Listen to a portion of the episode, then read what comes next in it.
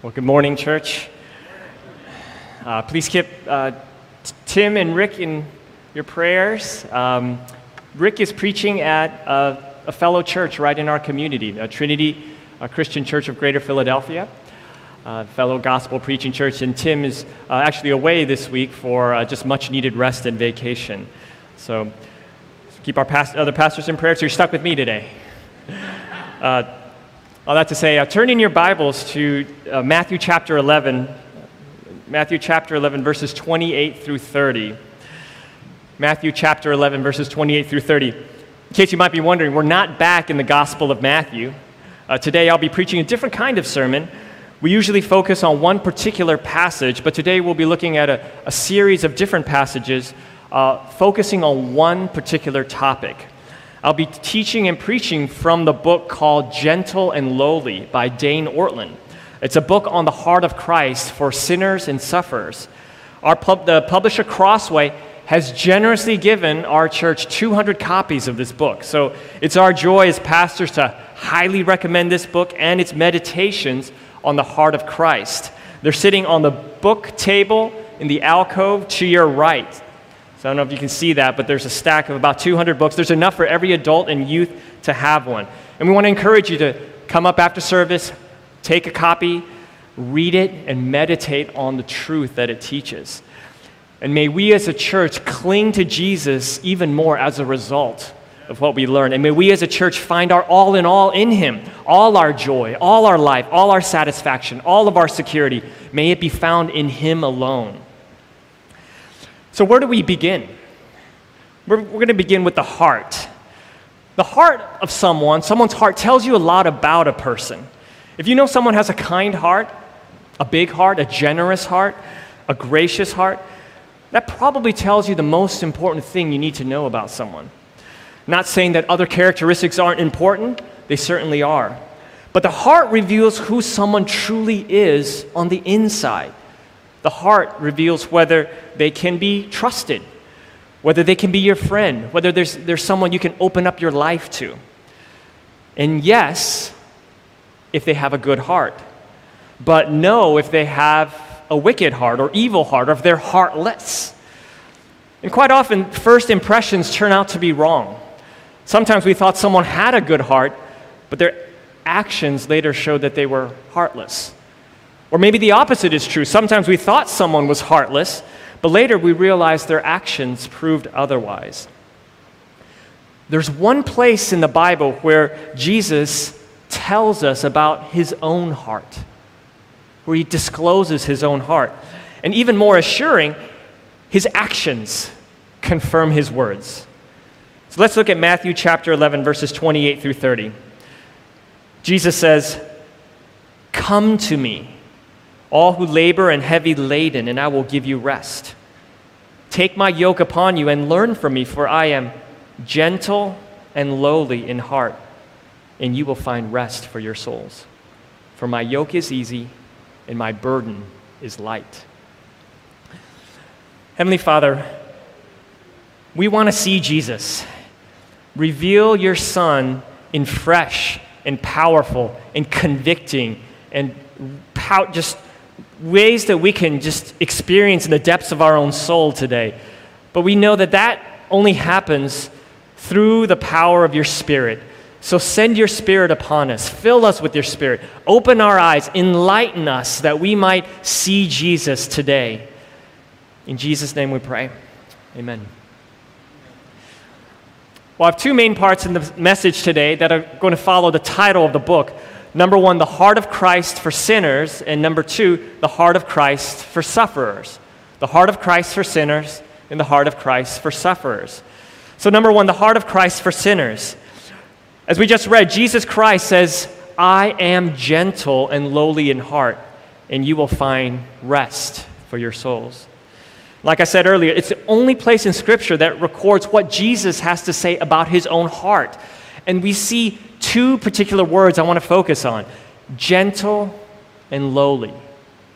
Gentle and lowly. Does it surprise you that Jesus describes his heart in this way? That he describes his heart as gentle and lowly? Now, if we think about the rest of Scripture, the rest of the Bible, it should surprise us. It should surprise us, but maybe it doesn't as you're sitting here this morning. Maybe it doesn't surprise you because maybe you think of God as like an old grandfather figure up in heaven. Sure, God created the universe a long time ago, but like a grandpa, he's older, more tired, and just simply can't be bothered. When you think of gentle and lowly, you think of an old grandfatherly figure. Or maybe it doesn't surprise you because you'd like to think of God as a God of love, not a God of judgment, a God of holiness, a God of wrath who would punish sin and send lawbreakers and sinners into hell. When you think of gentle and lowly, it means warm and fuzzy. But it should surprise us. It should surprise us because this Jesus is anything but an old grandfatherly figure. This Jesus is anything but warm and fuzzy. This Jesus overturned the tables of the money changers in the temple and drove out those who were buying and selling. This Jesus stood up to the most powerful politicians of his day and condemned them as hypocrites, as blind guides, as children of hell. This Jesus promises to come back in power and great glory to judge the living and the dead. This Jesus wields a scepter of iron and will dash the nations into pieces like pottery. And yet, this same Jesus is gentle and lowly. He's gentle and lowly. And that should surprise us. And you might be thinking, is that even possible? You might be thinking, how can all those things be true of one person? Jesus is the lion of the tribe of Judah, a lion who tears apart his enemies, but also the lamb, the lamb of God who takes away the sins of the world, the lamb of God for his people. And for all who surrender their, surrender their lives to Jesus and come with humility and brokenness and repentance, Jesus is gentle and lowly in heart. But for all who turn away from Jesus, who turn to sin and rebellion, the Bible describes him as a consuming fire. A consuming fire. If you're not a Christian, a follower of Christ, we want to thank you for joining us, being with us today. And we want to just encourage you, plead with you even, to come to Jesus today, to surrender your life to Him. Come to Jesus for life, for forgiveness, for everlasting joy, for He is gentle and lowly in heart. He welcomes all.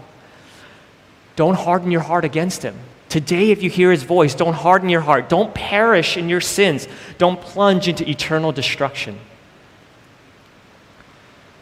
In church, for those of us who are in Christ, who have surrendered all to follow Him, Jesus wants to give us a fresh reminder, new glimpses into the deepest recesses of His heart, who He is for us. So let's dive into the heart of Christ for sinners. And in this first part, I'm going to focus on two aspects. So much could be said about the heart of Christ for sinners, but time will only allow for two aspects. Number one, friend of sinners. And number two, high priest of sinners. So I'm going to zero in on just two aspects friend of sinners and high priest of sinners. So, Jesus as friend of sinners. Luke chapter 7, verse 34, we read that the Son of Man has come eating and drinking, and you say, Look at him, a glutton, a drunkard, a friend of tax collectors and sinners a friend of tax collectors and sinners. Dane Ortlund writes Time and time again, it is the morally disgusting, the socially reviled, the inexcusable and undeserving who do not simply receive Christ's mercy, but to whom Christ most naturally gravitates. He is by his enemy's testimony. This is, this is what the enemies of Jesus are calling him the enemies call him the friend of sinners. So, what does it mean that Jesus is a friend of sinners? Ortlund puts it this way In Jesus Christ, we are given a friend who will always enjoy rather than refuse our presence. A person who would always enjoy rather than refuse our presence. And think about the friends that God has placed into your own life. Maybe it's your spouse, a childhood friend, Maybe it's an accountability partner or a fellow brother or sister in the Lord here in our church. What a good gift friends are. They're our blessing, they're a good gift. And yet, how imperfect our friendships are. How good and yet how imperfect. How many of us have lost friends or had to remove ourselves from counterproductive friendships? Despite our best intentions and efforts, that friendship just didn't work out. I can think of two mutual friends of mine who really aren't friends any longer with each other because of personality and other conflicts. Ortlund points out these limitations. He writes Every human friend has a limit. Every human friend has a limit. If we offend enough, if a relationship gets damaged enough, if we betray enough times, we are cast out. The walls go up. But what if there was a friend who had no limit, no ceiling on what he would put up with, and still want to be with you? Jesus prayed in John 17 24, Father, I desire that they also, whom you have given me, may be with me, may be with me where I am. My three year old daughter, Alexa, wants to be with me wherever I am. She's at the age where she just wants to be with daddy. I'm going to the office. She says, I want to come. I'm taking out the trash. I want to come. I'm going to the bathroom. I want to come. She's with me so much that Roberto Arias, our facilities manager here, refers to her as my bodyguard. And as you can see, my bodyguard isn't here with me. She's in Promise Kingdom, in children's ministry right now. But her desire to be with daddy in some small way, is a dim reflection of our friendship with Jesus Christ. Jesus never tires being with us. His desire, his prayer, prayer is that they may also be where I am. Jesus just wants to come, just wants to come. He just wants to be with you. Human friendships have a limit. There's a limit to how real, how raw, how transparent you can be, but not with Jesus. It's the exact opposite. Our sins, our brokenness, our secrets, things that would repel others away from us, they actually attract Jesus. He's not repelled. He's not shocked by our sins and secrets. So bring your sins, bring your secrets, bring your brokenness to Jesus. He's the friend who receives you as you are, but doesn't leave you as you are. He is a friend at all times and all seasons, a friend in court a friend in heaven, a friend at the right hand of God, a friend who just wants to be with you wherever you are. He's a friend who says, Whoever comes to me, I will never cast out. Whoever comes to me, I will never cast out. And that's from John chapter 6, verse 37. And the Greek used in that verse is an emphatic negative. It literally reads, I will not, not cast out. I will not, not cast out. It's a negative piled on top of a negative to show that Jesus will never, will never, ever, ever cast out anyone who comes to him. John Bunyan, the author of Pilgrim's Progress, wrote extensively on this verse, and I'll just paraphrase and modernize Bunyan as I quote this. But I am a hard hearted sinner, you say. I will never cast out, says Christ. But I'm a backsliding sinner, you say. I will never cast out, says Christ. But I have served Satan all my days, you say. I will never cast out, says Christ. But I have sinned against light and against mercy, you say. I will never cast out, says Christ. That's what Jesus says. Whoever comes to me, I will never cast out. No sin, no backsliding, no rebellion, no guilt is beyond the reach of Jesus Christ. Jesus welcomes you, welcomes me, all of us through the doorway of humility and repentance. So give up your sin and come to Jesus, either for the first time or the 1000th time. And he is a friend who has no limit to his love. Having loved his own who were in the world, he loved them until the end. John 13, 1. Jesus held nothing back from his friends. There's no greater love than a man who would lay down his life for his friends. And he came, he bled, he died for you, for me. He held nothing back. He laid it all down, even to the point, of death death on a cross. So, number one, Jesus is a friend of sinners. And number two, high priest of sinners. High priest of sinners. Hebrews chapter 4, verse 15 says, For we do not have a high priest who is unable to sympathize with our weaknesses, but one who in every respect has been tempted as we are, yet without sin. In every respect, tempted as we are, yet without sin.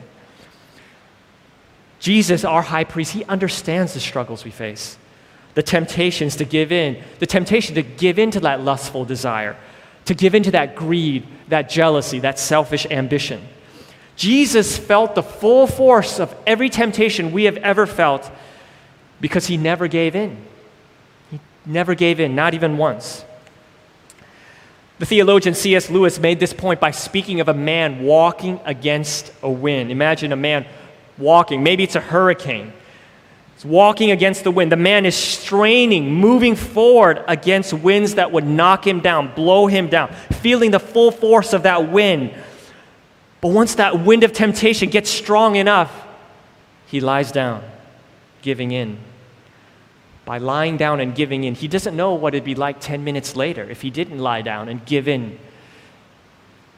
But Jesus, he never lay down. Jesus endured all our temptations and testings to the full, to the maximum extent, without even giving in for a single moment. Therefore, he knows temptation better than any of us. Only he truly knows the cost of saying no and coming under the strongest temptations. So he's our high priest who understands us. And he doesn't do this reluctantly but joyfully. Joyfully. Not a reluctant high priest, but a joyful one. Hebrews chapter 12, verse 2. For the joy, for the joy that was set before him, he, he endured the cross, despising the shame, and is seated at the right hand of the throne of God.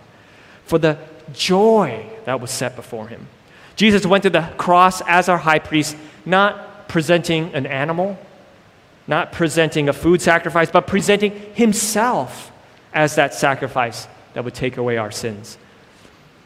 And he doesn't do it grudgingly, not without complaining, not against his will. It brought him joy to redeem us and to serve us. There's joy in heaven over one sinner who repents. Ortlund writes In the same way that a loving husband gets more relief and comfort in his wife's healing than his own, Christ brings into himself more comfort when he sees our sins being placed under his own blood. When I've been sick and I get better, I usually move on pretty quickly. I don't think too much of it. But when my wife gets sick and gets better, there's a, there's a relief, there's a joy that I experience because I care deeply for her. So, yes, as Christians, as blood bought saints, we experience joy that our sins are placed under the blood and sacrifice of Jesus Christ. But here's the exciting news of the gospel Jesus has even more joy. Even more joy that our sins are placed under his blood. It's like a loving husband is happier when his wife is healed than when he is healed. It's what we see in the parable of the prodigal son. It was the father who was happier than the wayward son. The father is the one who runs and embraces his son. He lavishes his gifts on the returning son. He's not a reluctant high priest, but a joyful one. And Jesus is not a harsh high priest, but a gentle one. Not a harsh high priest, but a gentle one. Hebrews chapter 5, verse 2. He can deal gently with the ignorant and wayward. He can deal gently. The Bible speaks of different kinds of sins the accidental sins and then the deliberate sins. Accidental sins are unintentional, they're out of ignorance. You didn't realize you were sinning. But deliberate sins are much more serious, they're intentional. They're willful and against knowledge. It's, those are the sins where we really do know better. But Jesus doesn't just deal gently with the ignorant, but with the ignorant and wayward. Those who sin because they're ignorant and don't know any better, and those who sin because they're wayward and have deliberately gone off the path and knew better. Ortlund gets really specific. How do you think about Jesus' attitude toward that dark pocket of your life that only you know about? The overdependence upon alcohol, the lost temper time and again, the shady business about your finances, the constant people pleasing that looks to others like niceness, but which you know to be fear of man the entrenched resentment that bursts out in behind the back accusations, the habitual use of pornography. When we humble ourselves and come to Jesus, He deals gently with us, whether we're ignorant or wayward, for He is gentle and lowly in heart. He is gentle with us as we struggle. When you stumble once again, when you give in yet again, and when you know His heart, his heart for you, that his heart is gentle. That gives you the complete freedom to come to him, to just turn to him, to run to him, to embrace him. So we see the heart of Christ for sinners. Now we're going to look at the heart of Christ for sufferers. The heart of Christ for sufferers. Suffering is an undeniable reality. If you're not suffering, you know someone who is, or you will at some point. The problem of suffering is real. Entire religions are built upon trying to explain and address the problem of suffering. Buddhism was founded because one man needed answers to suffering. We disagree with Buddhism on the source and solution for suffering, but we'd agree on this. The suffering is real, it's universal, it affects all of us. I was recently sitting with a fellow church member who had lost a spouse and carries a wound their pain is real. It's real. And we see the heart of Christ for sufferers, how he responds to our difficulties, our trials, our heartaches, our brokenness. We see Jesus move toward us in our sin and suffering, not away from us. He sees our suffering and then moves with perfect compassion towards us in our time of need. Under Jewish law, if a ceremonially unclean person touched something or someone that was unclean, they would become unclean. An unclean person couldn't come near the tabernacle or temple. That means other people had to keep their distance from unclean people because they wouldn't want to become unclean also. But in the Gospels, Jesus surprises us because he moves towards the unclean. He moves towards the prostitutes, the traitorous tax collectors. He moves towards the unclean lepers, the demon possessed. But when he touches them, he touches them. He doesn't become unclean, they become clean. Uncleanness doesn't infect Jesus like the rest of us, cleanness infects them. And so Jesus moves toward us in our suffering, in our brokenness, and makes us whole. Let's think about the miracles that Jesus performs, the, the healings, casting out demons, raising the dead. As Ortlund points out, miracles are not an interruption. We can think of them as an interruption of the laws of nature in creation.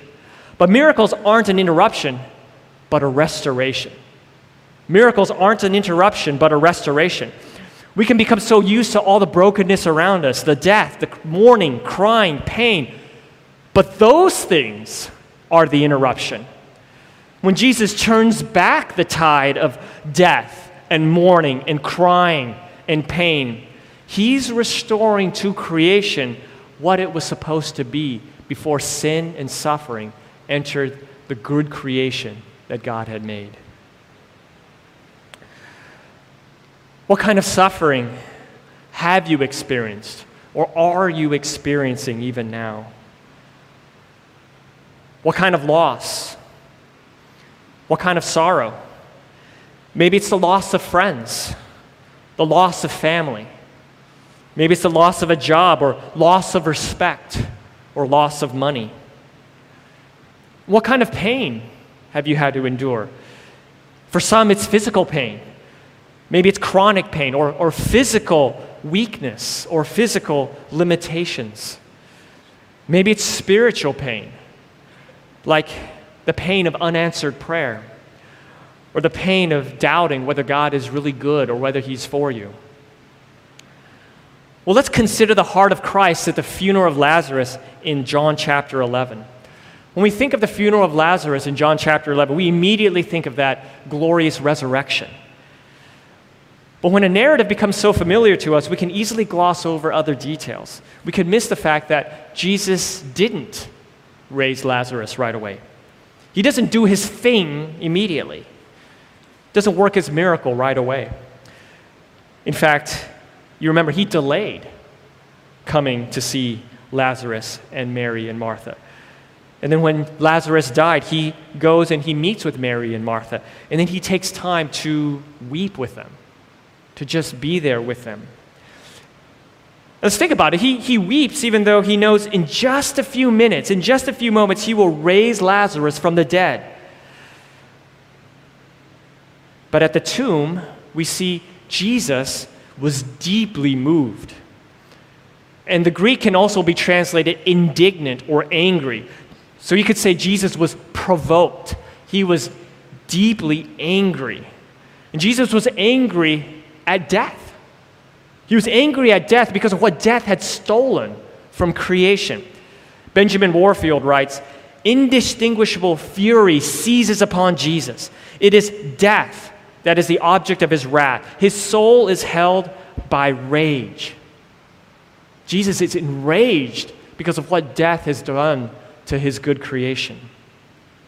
And as Ortlund explores the emotional life of Christ, he writes Christ's compassion and anger rise and fall together. A compassionless, a compassionless Christ could never have gotten angry at injustice. It is the father who loves his daughter most whose anger rises most fiercely if she is mistreated. I love my two daughters. I couldn't imagine how angry I'd be if either one of them were mistreated. When Alexa falls down or gets hurt, she runs into daddy's arms. She's my princess. My compassion for her means if she's mistreated, I'll get angry. If I didn't care, if I didn't get angry, could you say that I loved her or had compassion for her? And in that anger, we see in Jesus, in that moment, we see the heart of Christ. We see the heart of Christ when we experience injustice, when we experience mistreatment, when we experience brokenness and pain. His compassion moves him in the deepest core of his being, in his heart, because he cares, he loves, we belong to him. And the good news of his resurrection is that his resurrection guarantees that everything wrong, everything broken in this world will be made right, either in this world or the one to come. And as I wrap up our time together, I want us to just make sure that everything I've said doesn't, doesn't remain abstract, doesn't remain theoretical. Because, church, we've just spent the last couple minutes looking at the heart of Christ for sinners and for sufferers. It's like a husband relating to his wife or a father to his daughter. Jesus is a friend of sinners, a high priest of sinners. And the heart of Christ isn't just some theoretical, theological knowledge to fill our minds. Church, it needs to affect our hearts, it needs to affect how we live. It's intended to be real, the heart of Christ. It's intended to be personal, it's intended to be experienced. And that only happens through the person and work of the Holy Spirit. Jesus said in John chapter 14, I will ask the Father, and he will give you another helper to be with you forever, even the Spirit of truth. He dwells with you and will be with you. You see, church, apart from the work of the Holy Spirit, Jesus can't help you, can't help me. He can't comfort us. An atheist can study the Bible, can study the life of Christ, but without the Spirit breathing life, the atheist st- is still dead in their sins and trespasses.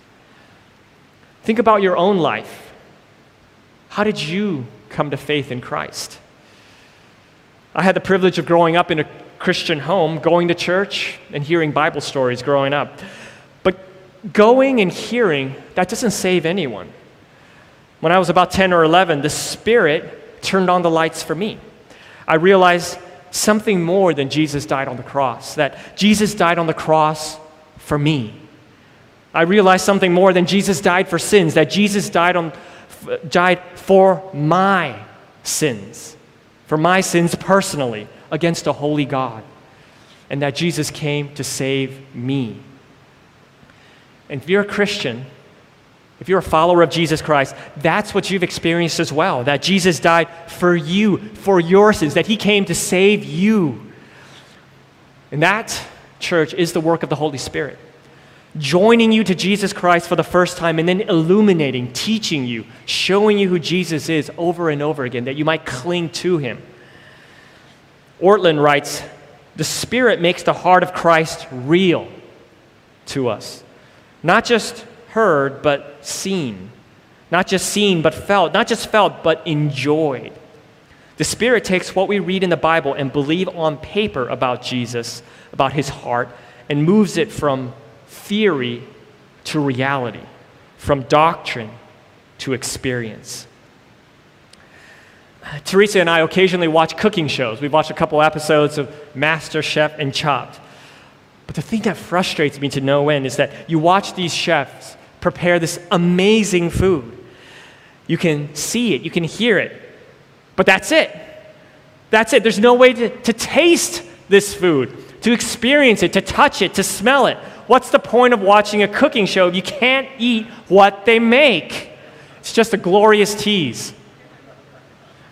Ortlund writes The Spirit turns recipe into actual taste.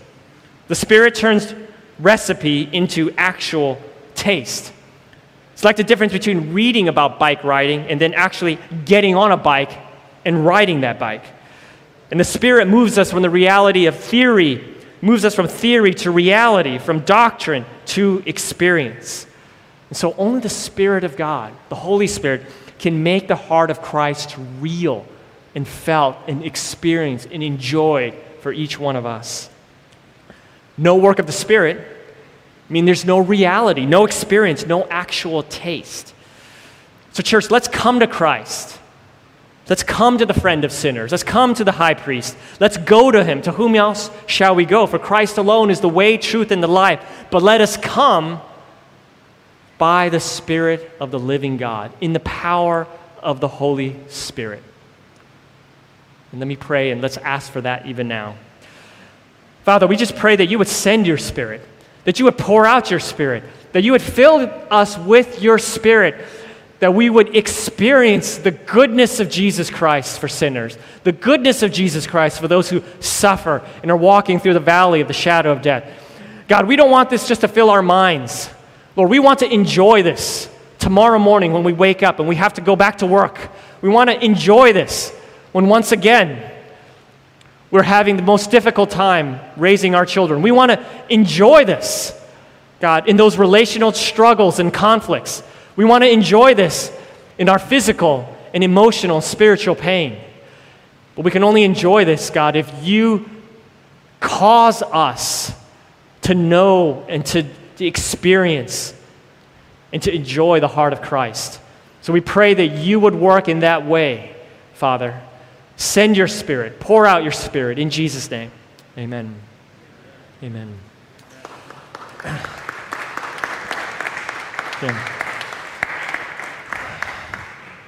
Church, as I as we head out this Sunday morning, please remember to pick up a copy of Gentle and Lowly. They're on the table, 200 copies. We have enough for every adult and youth. And let this book minister to your soul as it's ministered to mine. Meditate on the heart of Christ for sinners and sufferers, and be transformed as we behold the glory of the Lord, and be transformed into the same image from one degree of glory to another.